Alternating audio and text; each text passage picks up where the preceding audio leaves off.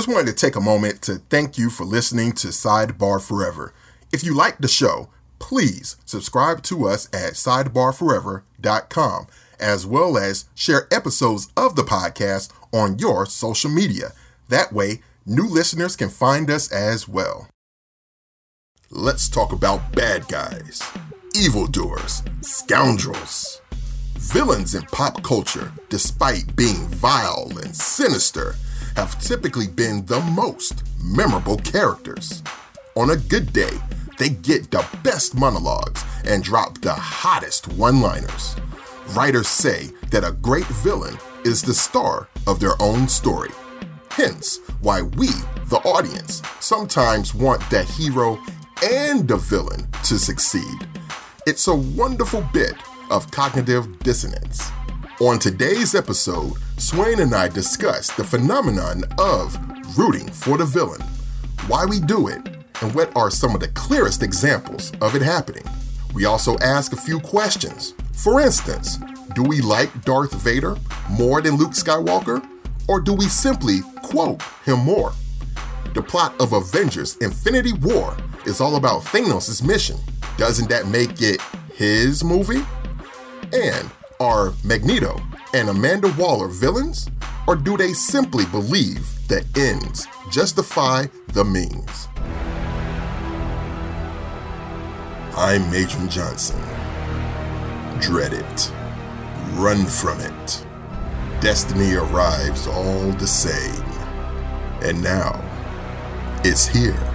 Or should I say, Swain and I are here as we ask the question why do we root for villains? Just thinking about all the great villains, all the great villains in popular culture that you've come across in film, novels, whatever. Uh, perhaps for the sake of this episode, we'll, we'll stick to films. You know what I'm saying? But you can take it elsewhere. Okay. What makes a villain, if if there's such a thing, appealing? I'm not talking about an anti-hero. I'm not talking about a protagonist that has tendencies to go beyond what a hero would do. I'm talking about a straight villain, straight gangster Mac. You know what I'm saying? what just makes a villain so appealing and such that you can't wait to see that villain get their comeuppance, but while they're doing their thing, you kind of can't wait to see what they're going to do next. You know what I mean? Yeah, yeah. You know, it's funny you you you asked that because I was thinking about this and it seems as if most villains and, and we can we can talk about villains and other things in, in fiction uh, you know in, in, novels and comics and, and, and tv too. Okay. And even other things. I wrote down a few other uh, areas that i think will be interesting to you uh, as it relates to your own interest. But it seems like either in terms of villains that we kind of root for or that we kind of like or have an appeal like what you're talking about it's either because they are so electric and so charismatic or so cool with what it is that they do like like you said you can't wait to see what they do next or read what they do next mm-hmm. or it's number two where they have like a mission or a backstory that's relatable to us as humans as as normal you know average people and to some extent we either sympathize with them or we empathize with them mm, mm. So, you know, uh, let's say a guy like Hannibal Lecter, mm-hmm. he just got all the juiciest lines and the juiciest parts. You know, the stuff he said to Clarice, you, you come in here with your cheap bag and your shoes, you look like a rube. You know, he just said the most obscenely cool things to the point where it was like, oh, I can't, I can't wait till this guy gets back on screen. That's why I said to me in the first movie, it was Hannibal's movie. Mm-hmm. Mm-hmm. In a way, it was. It was supposed to have been hers, but it was his movie. Yeah. And and so he's an example of that. You know, just he's a charisma machine. The minute he gets on screen, he is just a charisma machine. Hans Gruber is just a charisma machine. Mm. To some extent, this is another one. This is to go off of the of the film. Remember Erica Kane on All My Children? Okay.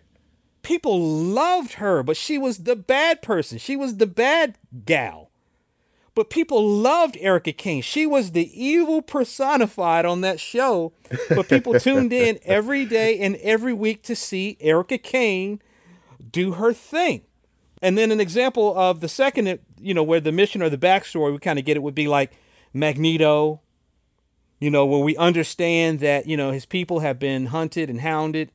And, you know, because of his own background as it relates to the films in uh, concentration camps, Yeah. he's just decided it's it's just a war on on the normies. You know what I mean? on the uh, the Homo sapiens versus the Homo superiors. And then another example too, in terms of empathy and sympathy, would be like Mister Freeze. Oh yeah. Mm. You know, his wife dies. He's stuck in this cold chamber, otherwise he's gonna die, and he's hell bent on getting revenge for his beloved, you know, his beloved wife. Oh man. It seems like they all, for the most part, kind of fall in those two categories, and that's kind of how it happens. Um, and then you have something weird like Freddy Krueger, where you know the kills just get so outrageous. you know, you talk about fran- we talk about franchises on a previous episode. Uh, yeah. Yeah. You know, it's like okay, you get so far into it where it's like okay, the people that he's killing, they're meat puppets to us. You know what I mean? It's just I want to see Freddy do his thing. You know, Exactly. Goddamn Freddy. goddamn Freddy. you know, it's, it's funny how you know you're speaking about Freddy Krueger and just the '80s um, as uh, in a larger sense. Villainy in the '80s kind of reaches this place, and I don't think even movies today could kind of approach it. Even if they try to, you can't. The '80s really set the archetype for a number of different types of villains. You know, like you had, like in the '80s, you had um, in RoboCop. I think it was Dick Jones uh, Ronny Cox's character. Ronny Cox's character, yeah. Oh, and I Yeah. and I will also say him in Total Recall, yes. Cohaagen, just uh, oh my god, just the ultimate corporate asshole. But he was so Yeah. Yeah. I don't know how to say it. It's like he was so deliciously evil in all of those, in both. Yeah. That you were just like, I hate you, but I can't wait to see what are you going to do. Oh my God, you're terrible. Yeah. He really he he really did, and there's something to be said about the '80s where he really did bring those characters to life in a way, and not like, for instance, again, he was so good, uh, and the material was good too. So those were good movies, you know, Total Recall and um and, And RoboCop. RoboCop. but he wasn't a villain where you wanted to like you would like if you could, if you could have, you would like to sit down and maybe have a nice steak dinner with Hans Gruber Sure. and have him talk about you know The finer things in life. you know the finer things in life and the, the benefits of of of of, uh, of an English education and and um you know Alexander saw the breadth of what he had conquered and he wept for it. there were no more lands to conquer. You know what I'm saying? To have him say drop cool shit like that and to talk about fashion and what he read in Time magazine last week. You kind of would like to have dinner or have a drink with Hans Gruber and just fuck with him and see what what came out of his mouth. Yeah. Maybe similarly with uh you don't want to have dinner with Hannibal Lecter. Uh,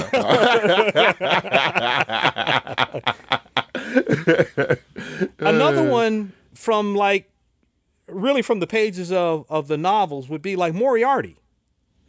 Hmm, okay. Yeah. where you know like i would like to sit down and have a conversation with moriarty because he was fiercely intelligent and smart and a strategist and you know and a chess player and he was the absolute you know the absolute uh, player on the other side to sherlock holmes who we thought okay he's the smartest guy he's the guy who's got all the answers he's the guy who can who can look at it and can figure it out and can and can can you know, take the details and, and put it together. And then Moriarty comes along and he's just this perfect opposite yeah. to Holmes. You know, like so even with that, you know, there are examples where it's like, wow, you know, I kind of would like to know more about about Moriarty. And the thing about Moriarty I think is so interesting as a villain is when, of course, from the old, you know, the old Basil Rathbone movies, Yeah. but the Benedict Cumberbatch television series from the BBC, I think it was BBC, Yeah. hmm the guy who plays Moriarty, he's fucking great. Hmm. And then in the Guy Ritchie movies with um with Jude Law and with Rod, uh, Robert Downey Jr., Yeah. the guy who plays more, he's great. Everybody they get they cast as him is wonderful, just wonderful. So I, I- you know, so I don't know. Like I said, I think that they all kind of fall within maybe those kind of two categories. But I do agree with you going back to your original point with the '80s, where there was a certain amount of villainy in the '80s where it was just despicable. It was just like. You know, like uh, James Remar's character in 48 Hours, another Joel Oh, Silver. Ganz. Yeah. You know, yeah, yo, I mean, just despicable, just like, oh, you know. And one from the 80s that I actually had on my list of like great villains is your boy Chung Lee from from Bloodsport.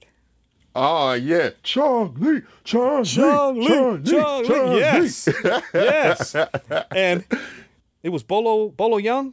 Yes. hmm Bolo Yeung played Chung Lee, and uh, you know he was, of course, he had that size. He was big and muscular, and he was built, and he had that bandana on like he was like like he was a, a, a martial arts Tupac or some shit, and uh, and walking around, Yeah. and and he was breaking fools, Literally. Yes. breaking them, and uh, and he even told uh, Jean Claude's character, he says, "Yeah, you break my record, now I break you like I break your friend." Yes. Oh. And the, and then the, even the big quote was, "Very good, but Brick not hit back." yes. And he, and he and he bugged his eyes and pointed at him, and it was like, "Oh shit!" Dude, I, I, I cannot tell you how chilly he was to me as a kid, Joe. I was literally scared of Bolo Yeung. And by accounts in real life, he's a teddy bear. Like, he's the nicest guy ever. But on film and Bloodsport, bruh, uh-uh, oh, hell no. Yeah, yeah, yeah. It was he was he was something else. He was something else, and and you know, and the whole thing, you know, the the whole uh the whole Kumite was it was all about fighting and opponents and all of that. Of course, but he clearly was the villain, and, and then he kills uh Jean Claude's brother, right? uh, no, you might be, No, that wasn't his brother. no, that was his friend, but Bolo does appear in another Jean Claude movie where he does kill his brother. There's a different Okay. one. Yeah. you might be thinking like double impact with, with twin twin Van Dammes. Okay. Okay. but but man, what going back in time, what are your earliest memories of actually rooting for a villain, either in the comics or in a maybe in a book that you were reading or on TV or in a film where you were actually cuz you know, let's just say it like it is, yo. I mean, I don't know if we like Darth Vader more than we like Luke Skywalker, but we sure do quote that motherfucker way more than we do Luke Skywalker. that was going to be my example. That was going to be my earliest example, man. You know, and it was one of those things to just like, man, he was absolutely Darth Vader. Star Wars definitely, but Darth Vader in particular was absolutely ubiquitous as a kid. Mm-hmm. And I came of age in the 80s. I was born in 80. So Empire had just come out, but I didn't know of Star Wars in general until maybe 84, 85 when they started playing them on like NBC, like a Sunday night movie or something. Right. But at that point, it was just like, man, totally, totally, it was Darth Vader. That was like my first experience with like a villain where I was like, damn, I he's just too cool. I know he's evil, but he's still just too cool. You know what I'm saying? He's just great, you know? Yeah. Yeah. Another early experience would actually be, believe it or not, something like the Terminator. You know, like I was too young to have watched the Terminator movies when I was a kid. But again, one of those things to where it's almost like it's funny. As a kid, there were certain movies that I couldn't see because I wasn't old enough. You know what I'm saying?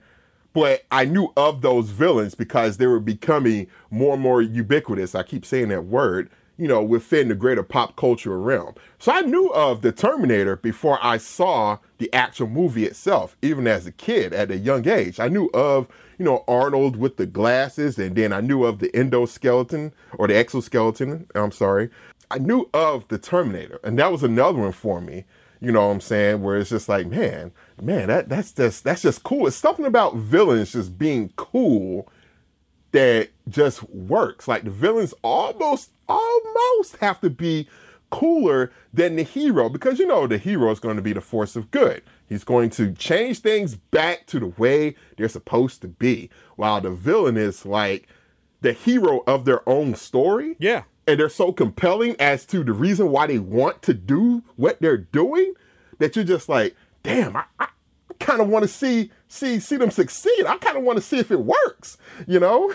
no, that's but that's exactly it. And so the that's why I said the mission of the villain or the villain's backstory sometimes is the driver that makes us say, okay, well, like you said, you know, it's it's a weird bit of cognitive dissonance where you're an audience member or reader, or however you're consuming the material where you kind of want the hero to succeed and the villain to succeed at the same time. Yeah. Even though those two ideas are, are diametrically opposed, you know, one has to conquer the other.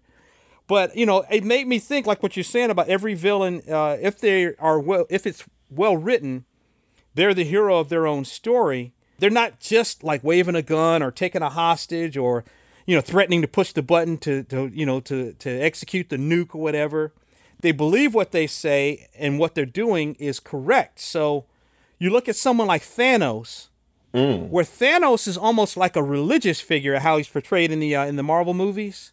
Yeah, you know where you know you're children of Thanos. When you die under Thanos's watch, you're children of Thanos. You become part of him. Yeah, you know your sacrifice is is is is a divine thing in a way, and so you know, Thanos has this mission. I'm going to wipe out half the universe, and so thusly doubling, you know, all of the uh, all of the resources in the universe for those who are still around. Mm. Now, granted, you have the infinity, all the Infinity Stones, so you could have just doubled all the resources in the universe. But let's not even talk about that. Okay, let's let's not discuss it. But technically, all of Avengers: Infinity War is about his mission. Yeah, yeah. It's really his movie. It's Thanos' movie. And I think that, you know, they, the other thing they say, you know, that writers will say is, is that uh, a hero is only as good as their villain.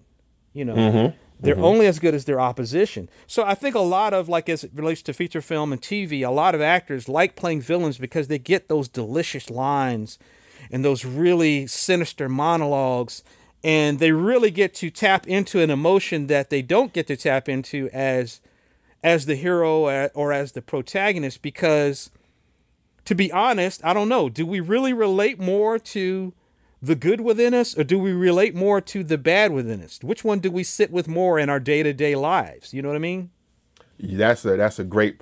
And you know, there's something about that duality, that dichotomy, if you will, that I think fuels a lot of that, you know, because when we are interacting on a daily basis, like you're saying, we do have to wrestle with that. Like, man, in this instance, what is going to be the better decision?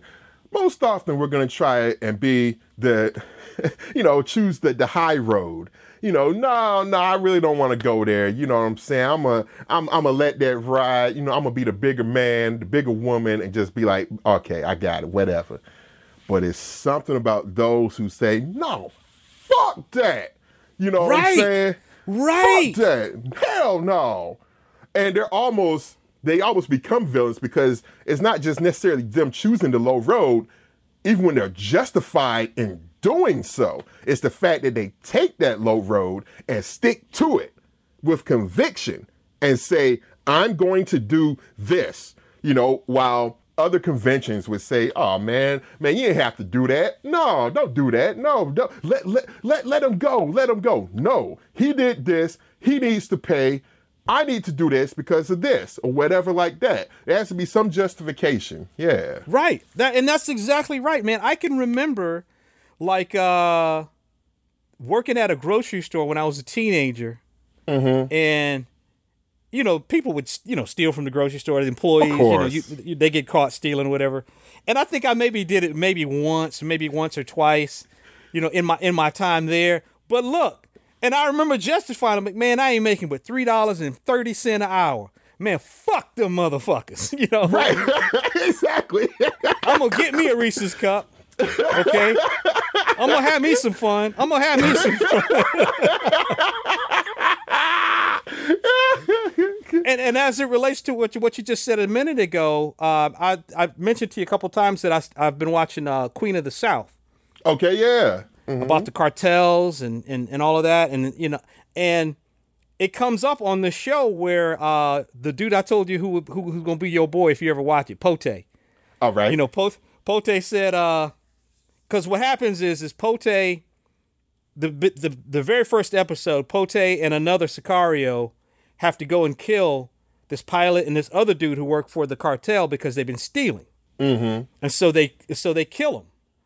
And then later on in the series, Pote meets this guy's son and becomes a father figure to this kid. And he's like, Yes. He says, I feel bad about it now. He says, but he knew, you know, talking about the father that he killed. Pote says, he knew the rules. He knew the rules. If you steal, this is what happens to you. He knew the rules. And that's just the rules in the cartel. If you steal from your boss, you get you can get capped. You're gonna get capped. No questions asked. That's interesting. That that brings up another couple of things that I kind of wanted to posit to you. With villains, you know, you do find that they do have, you know, now there are some villains that just want to be wilding out for just whatever reason, but you do find that many villains do have a code of ethics, some somewhat twisted, but there's a code of ethics. Like Tony Montana, all right? No, no women, no children. I'm not killing it. I don't do that shit, man. You know what I'm saying? But he's a fucking drug dealing just bastard. Yeah, yeah, yeah. You yeah. know what I'm saying? But he has a code of ethics, such as it is with the example that you're mentioning with Queen of the South. You know the rules. And if you don't follow those rules, these are the consequences. Right. Now, we on the bad side of the law, but even within that, we have a code that we have to live by. You know what I'm saying? Yeah. It's a, it's a business and there is a protocol in the business. In order for the business to run, everybody can't be stealing. That's just it.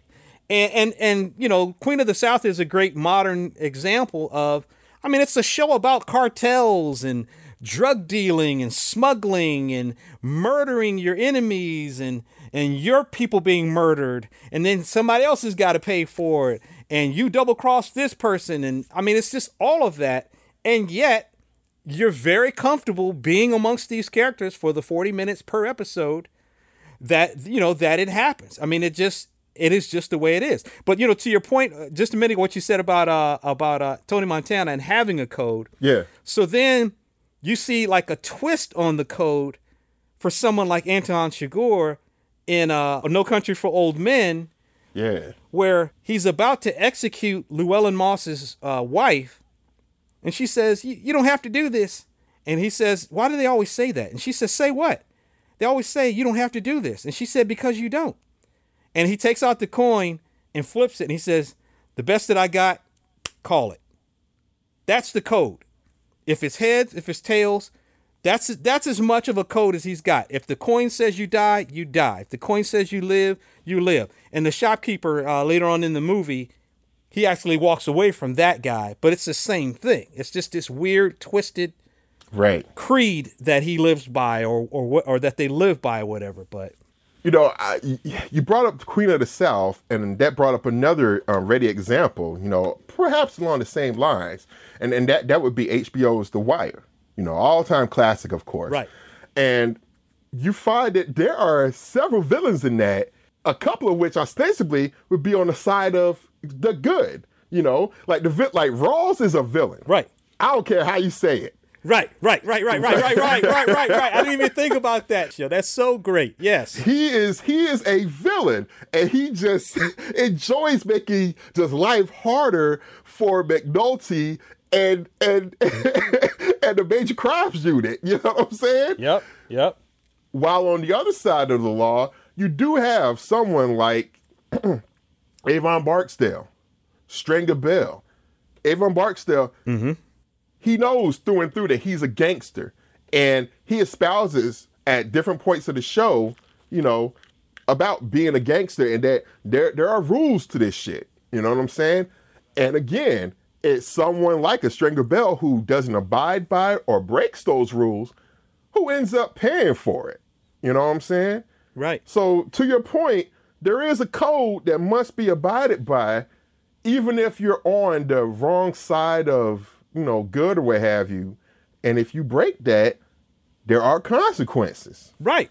And The Wire is an, is another great example of, and I mentioned two HBO shows. The Wire is another great example where, in a weird dissonance, you want Avon Barksdale and Stringer to somehow succeed, maybe get out of the life, and at the same time, you want the cops to stop them Yeah. because of what they're doing to to their community and to their neighborhood. And the other the other HBO show that I'll bring up as an example is The Sopranos. Hmm.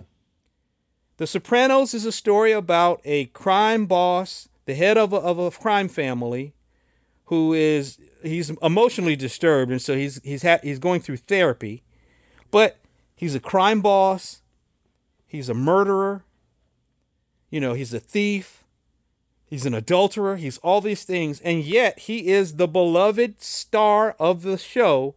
And it was a hit show for multiple seasons. Oh yeah. Oh yeah. And you spent so much time with Tony and with uh with Chris, his nephew, and with Carmela, his wife, and all the other members of the crew, uh, to the point where you kind of wanted them to get away with it. You kind of wanted them like you did see the FBI and the local police as kind of like assholes. You know, and the gangsters were the people who you rooted for, even though they were, you know, ruthless and vile and uh, and corrupt and would kill each other, you know, if they had to. But and they did have a code, but you know what I mean. But he was the star of a hit weekly TV show, and he was an unrepentant murderer. And I'm like, how does that happen? And, and so this is what I kind of wonder if when the story is told through the eyes or when you spend a lot of time and we discussed this on our uh, uh, la crime movies episode when you spend a lot of time with the gangsters with the criminals with the villains is that part of what kind of indoctrinates the audience member or the reader uh, almost like a stockholm syndrome kind of a thing Oh yeah, absolutely. Most Scorsese movies, you know what I'm saying? Uh, t- t- Taxi Driver. Travis Bickle is like, ugh, like ugh, ugh. I would never want to hang out with him. oh hell no, ugh. Yeah. But you see the world through his eyes. You're like, damn. And so at midpoint, you're almost like, damn. He, he's just lonely. He's he's just a lonely guy, just trying to get through, just trying to get by. Damn. And you start seeing it his way. Goodfellas, Henry Hill, Jimmy Conway, even Tommy, Joe Pesci's scared. You're like, you know, this guy's about turns evil, ruthless, killers, thieves, but funny yeah and they'll make you laugh. It's like I don't want to. I don't want to laugh though. Right, you right, catch right. yourself. I don't want to laugh. no, no. yep yep Because you see it from their point of view to the point where, yeah, the times that Henry Hill is caught. It's like, oh man, the police assholes, man, them asshole cops. Oh Yes. man, come on, man, damn. Yes. That's exactly it. That is exactly it. And it's it's kind of hard not to do that, you know, to some extent because I guess maybe like with the Sopranos or with Avon, and then there's a difference between as it goes back to the wire. There's a difference between you kind of rooted for Avon and Stringer. I never fucking rooted for Marlo Stanfield Oh no. ever. Not for one second. But, you know, with The Sopranos, maybe you kind of, after a while, you just felt like, okay, all the shit that they're doing, all the disgusting, terrible, evil things, it's just work. Mm-hmm. It's just how they earn a living. It's just how they make money. You know, they make a lot of money doing it, you know, because it's, you know, it's ill-gotten gain. But I mean, you know, after a while, maybe you just become kind of desensitized to it. But I think it has to do something with, like with Tony, where it's not really, the show wasn't really about mafia and, and hits and all of that. It was really about a guy who is emotionally disturbed or has mental illness and he's seeking therapy. And the people around him don't understand the mental illness and he can't talk about it and he comes from a very dysfunctional uh, uh, upbringing from his mom and his dad and his uncle. Yeah. And he doesn't have good examples. And so he's a little bit broken on the inside, but he does have some talent and something that he can use to make his way in the world. And really, that's all of our stories to some extent. Mm. There's an element of that. That's all of our stories. We all come from some version of that. And, um, even down to the mental illness and not being able to discuss it. Yeah. You know, and so forth. So it's just I don't know. It's it's just I think that's also the thing too in terms of like with Travis Bickle, I felt sorry for him. I didn't empathize with him. I felt sorry for him, so it was sympathy, not empathy. Mm-hmm. But maybe with a Tony Soprano, I felt empathy. Uh, maybe with a Magneto, I felt empathy. Now let me ask you this, man. Um, right now in theaters, mm-hmm. there is a new movie out featuring the character of Cruella de Vil, starring Emma Stone and Emma Thompson. Okay, yeah. Mm-hmm. And my understanding is in the film, you know, because Cruella de Vil, you know, she's from 101 Dalmatians, and um, you know, she was she was the the bad the bad person. She was the villain, but you didn't really know why per se. At least I don't recall why. And I, my understanding from the feature film is is they give her a backstory as to why she hates dogs and why she hates Dalmatians. And so it's the origin of Cruella de Vil. And I'm just like, I didn't need to know that. Not that I saw the movie, but you know what I mean? Yeah. See, that's the whole thing. That, that's that's the trend I couldn't stand, and I and I saw it start with um, a couple years ago where they did Maleficent from Sleeping Beauty, a live action version of that. No, same the same thing. You same don't thing. need to yeah. know Maleficent, which is who is one of my favorite villains ever. Period, bar none. I love that movie, Sleeping Beauty, but we didn't know we didn't need to know her backstory. We knew enough from the movie, from the animate the original animated movie, and it was just great. Great look, great villain, did what she needed to do, and that was that uh, why a backstory is needed to make us empathize, perhaps even sympathize with the villain. No. Yeah. No. And Disney is just replete now with doing that in live action. It's like, no, no, bruh. Mm-mm. Yeah, definitely, definitely. And I don't really need to know why Thanos is the way he is. Mm. I just know he sees the world in a particular way that I don't necessarily agree with, and I'm good. Right. You know what I mean? I kind of do like the fact that Dracula later on was kind of portrayed as a bit tortured. Mm-hmm. You know, I do kind of like a little bit of that. Uh, that works for me. Um, even um, like a character like Louis from Interview with the Vampire. Yeah. The whole movie is bloodsuckers. We're we're traveling through time with bloodsuckers.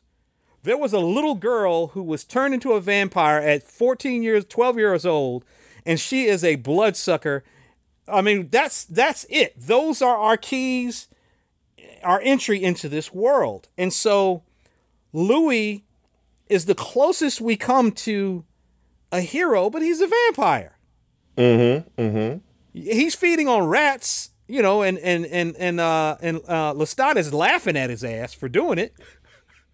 You know, but you know what I mean? So it's like yeah. even with that, where I do kind of like that, but I did want to say, like, you know, looking at some of the uh, the villains throughout pop culture, you know, Cruella and Hannibal, mm-hmm. Also like Amanda Waller. Mm. Mm. Is Amanda Waller a villain? She, she, now she she has no scruples. Mm-hmm. She will turn her ethics on its head to achieve a goal, she's essentially an instrument of of the government of the agency that she works for. Yeah, for sure. But is she a villain though? Hmm. By turn, uh, you could probably say, oh man, like you said, some of the things that she's done, other characters like that. You know, you could say, oh man, that, that's totally unethical. She, again, she didn't take the high road. She kind of had to go underneath, underground almost, if you will, to achieve this goal at the under end. You know, but it got done to save this result, you know, to save this from happening. But is she a villain? like for instance, is she is she the comic book animation and now feature film equivalent of of the uh the chief that you mentioned on the wire? And, and that in, in, bureaucratic terms, yes, for sure. There we go. Yeah, that's a better word for it. Bu- bureaucratic. Yeah. Yeah. Mm-hmm. Mm-hmm. Because because that plays into like more that real world sense of like in our regular workplaces, in our everyday goings on, there, I'll just say it, there's some people that we all work with that you're just like, why do they get off on just being so evil? Why at any turn they take relish in just lowballing somebody? Yeah. Sometimes you have to sit back and almost eat that shit. You know, you can't even speak up because there are other politics at play but that person knows exactly how to play the politics, either because they've been there long enough to know if this goes on, I have an in with the hires up to make sure my hands stay clean. Right. But I can, you know, do whatever. To me, that's kind of villainy. You realize consciously what you're doing and why you're doing it, and in some cases, you enjoy doing it. You enjoy moving the pieces around and see, watch this, watch this. I'm gonna get him in trouble with HR. Oops, got him. you know, it's like, right.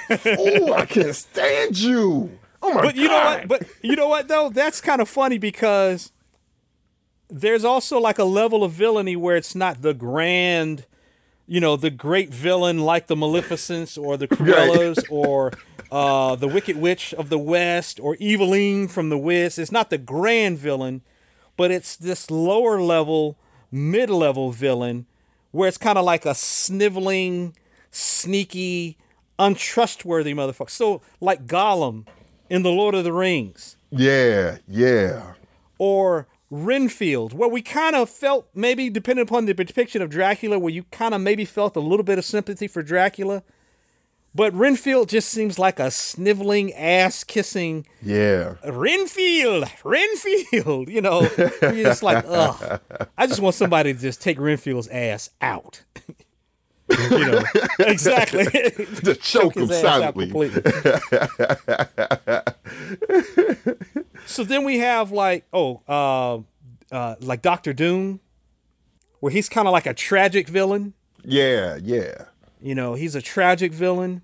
We mentioned Mr. Freeze. You know, it's funny when you're talking about comic book villains, you know, both, we've said it before, you've mentioned it numerous times. You know, both Spider Man and Batman had the best rogues galleries in comics, bar none, period. Yeah, yeah.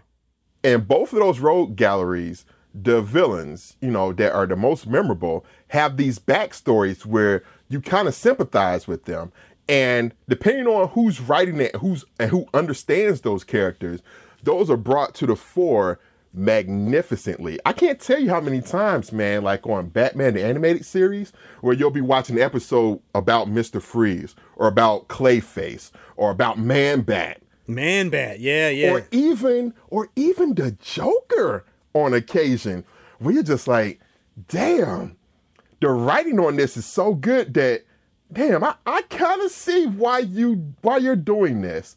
Like many of those episodes, you kind of feel so. I remember as a kid feeling so not not in a bad way, but almost downtrodden at the end of those episodes. It's like, damn, I, I kind of wanted Mr. Freeze to get away. Batman didn't have to do him like that.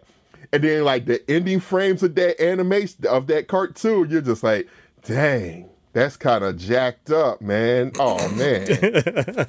and what all those villains have in common is there's always the refrain of I don't want to do this Spider-Man. I don't want to do this Batman, but but leave me alone. I got to do this. I have something else you don't know about that's altruistic in some way, but I can't let you know what that is. Just leave me alone.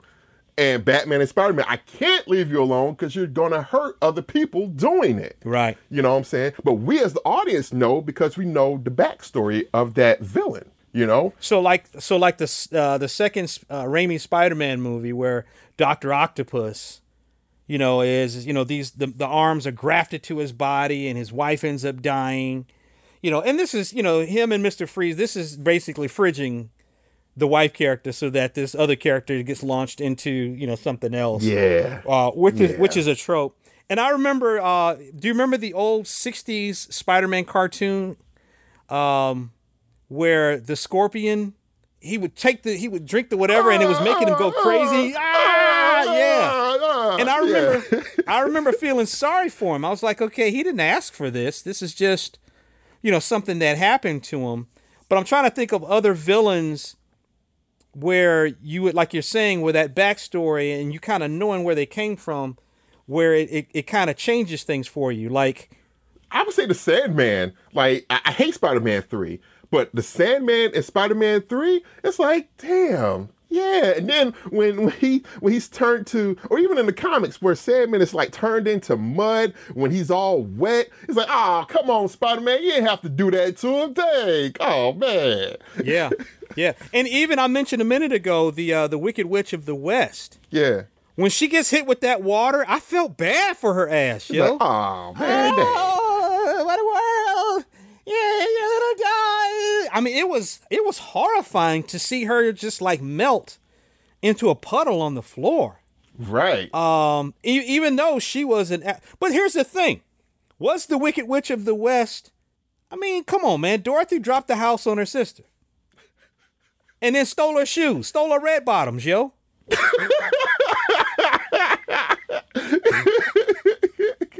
Come on. yeah, yeah. These is yeah. bloody shoes. These expensive ones. I mean, come on. So she had a right to be pissed. Yeah, You yeah. know, I'm gonna fuck with you. I'm gonna fuck with your crew. I'm gonna fuck with everybody that roll with you. Gonna catch what you catch. You know, and your dog too. and your dog.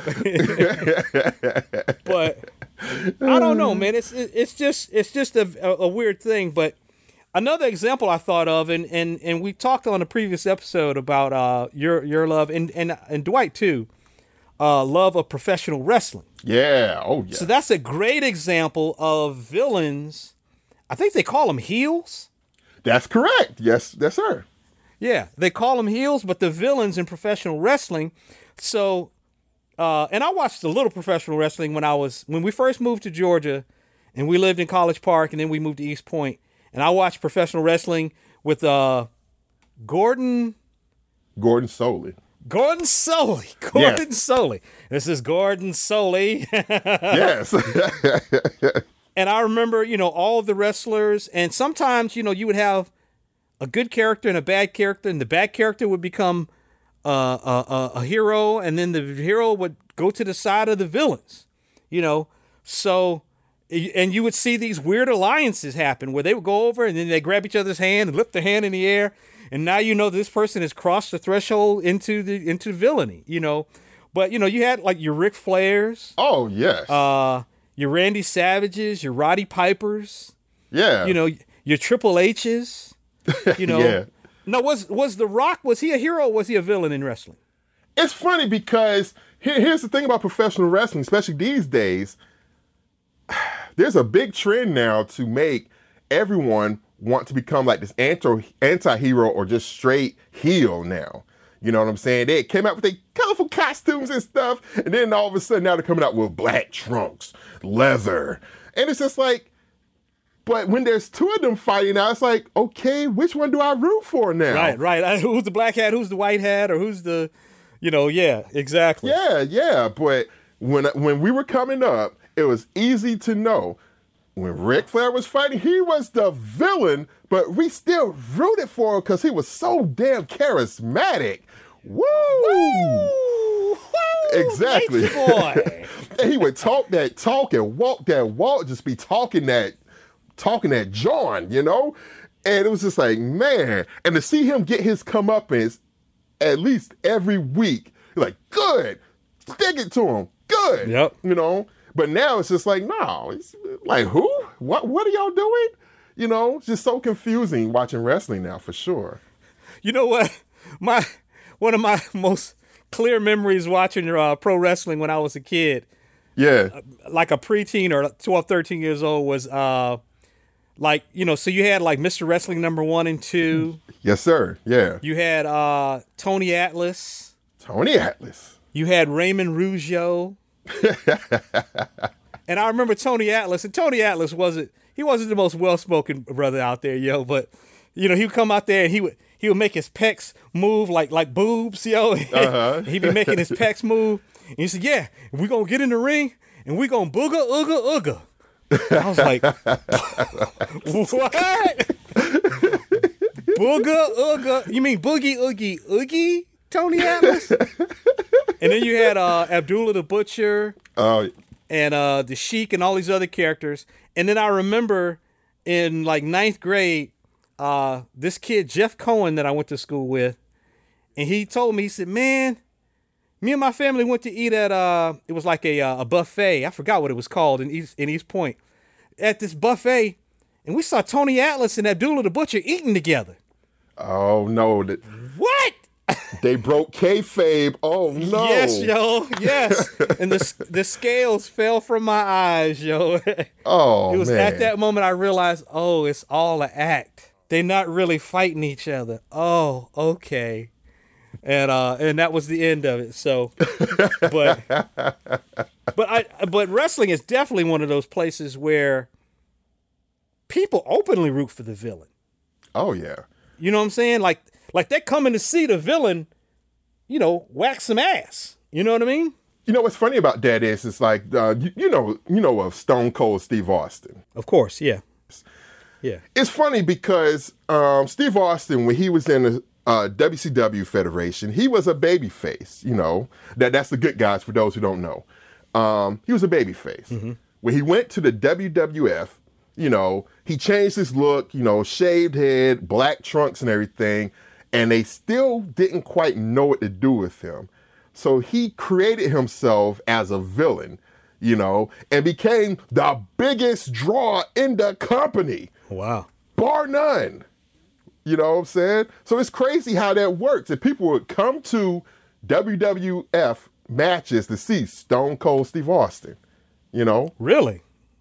That's I believe it, man, because I remember the the era that I started watching professional wrestling, you didn't root for the bad guys, you wanted the bad guys to lose. Yeah. As it got bigger, as it got off of like local whatever, you know, wrestling was on when when I was a 13 year old, by the time it got to um what's the guy's name who runs who runs it? McMahon?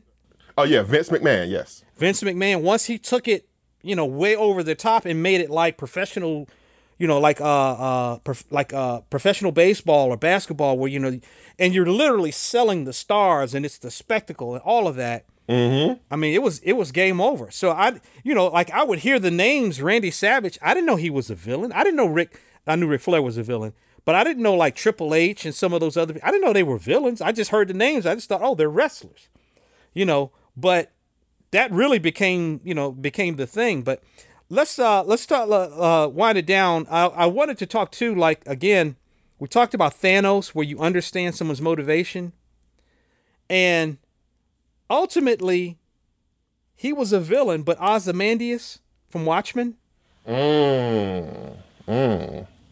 Where he's kind of doing a thanos kind of a thing where he says not a thanos thing per se but if i create a greater threat than man against man, then man will bond with man.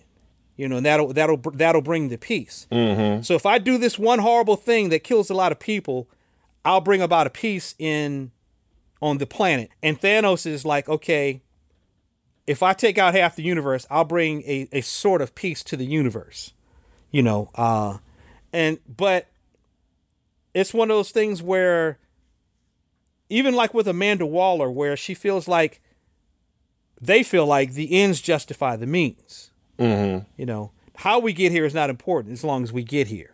Right. Yeah. hmm you know and and i think that i don't know man i remember thinking this is a crazy ass plan ozymandias had but goddamn it's gonna work because i had thought for years as a science fiction fan well of course if they ever proved that there was life outside of our solar system or that there were other other life in the universe then all of a sudden i don't become an american and this person doesn't become a uh, a european or a frenchman or a a Canadian or a, a Zimbabwean or a Cameroonian or a, a Japanese or whatever, we all become Earth people.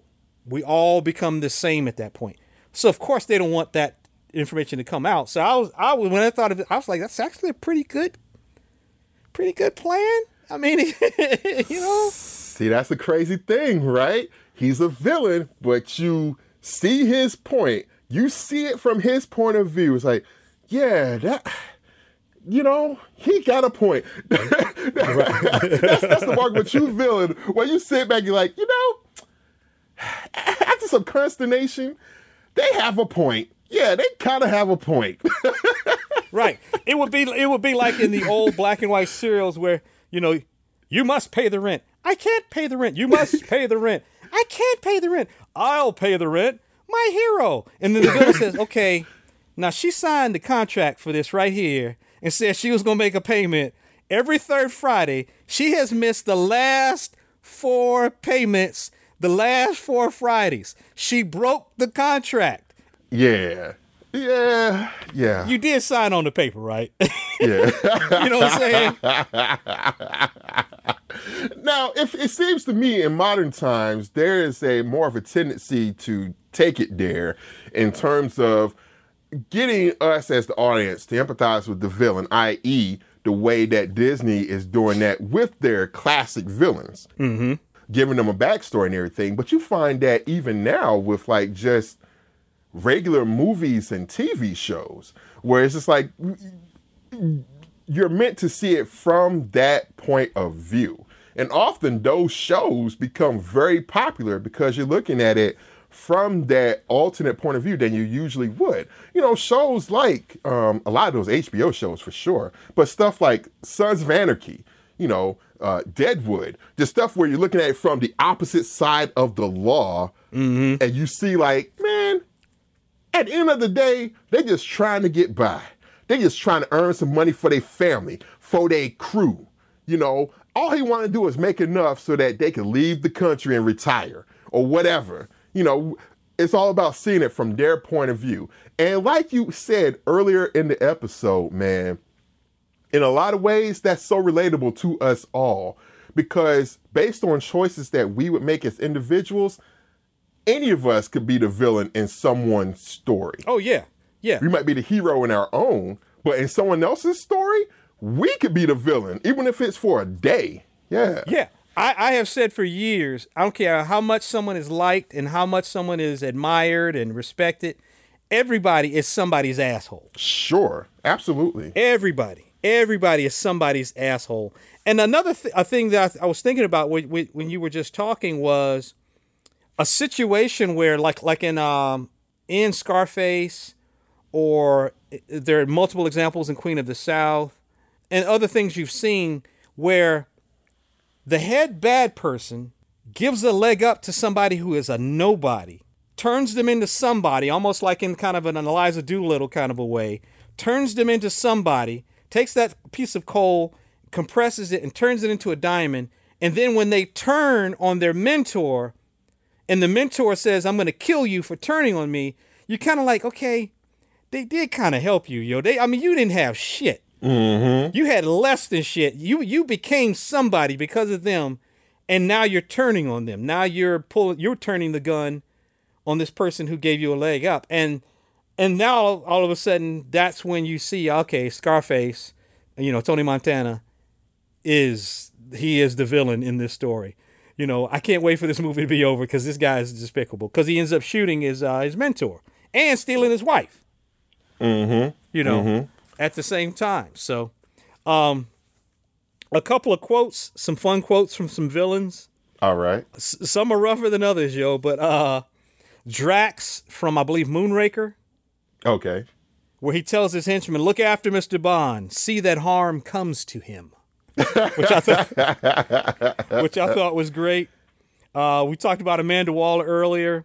She's talking to uh, one of her uh, her government figures, and he asks, he says, "Where did you put him?" She said, "Let's just say I put him in a hole and threw away the hole." I was like, "Damn, Dang. damn, yo."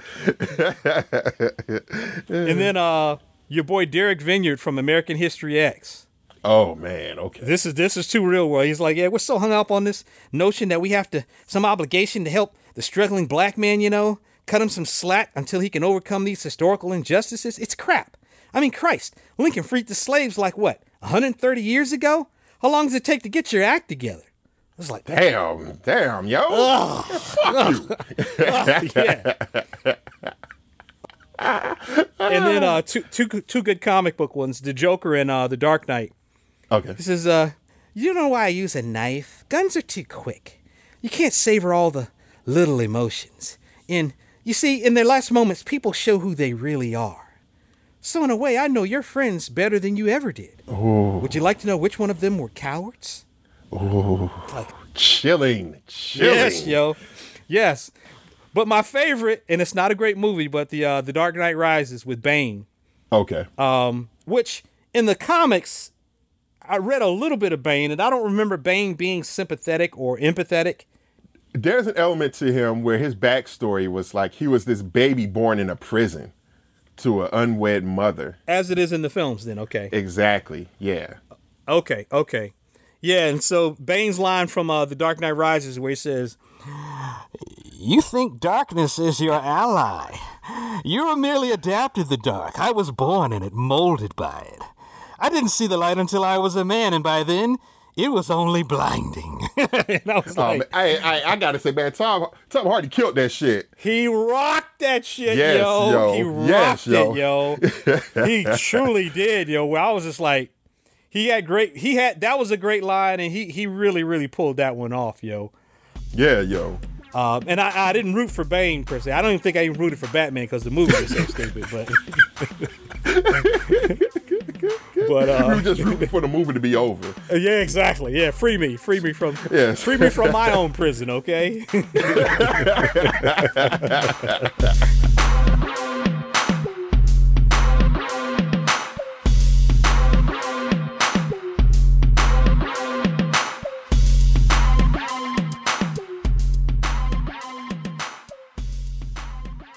That concludes this episode of Sidebar Forever, hosted by Dwight Clark, Swain Hunt, and Adrian Johnson. You can find us online at sidebarforever.com. Any emails or questions can be directed to us at sidebarforever at gmail.com. And also, subscribe to us on social media. You can find us on Facebook, Twitter, YouTube, and Instagram.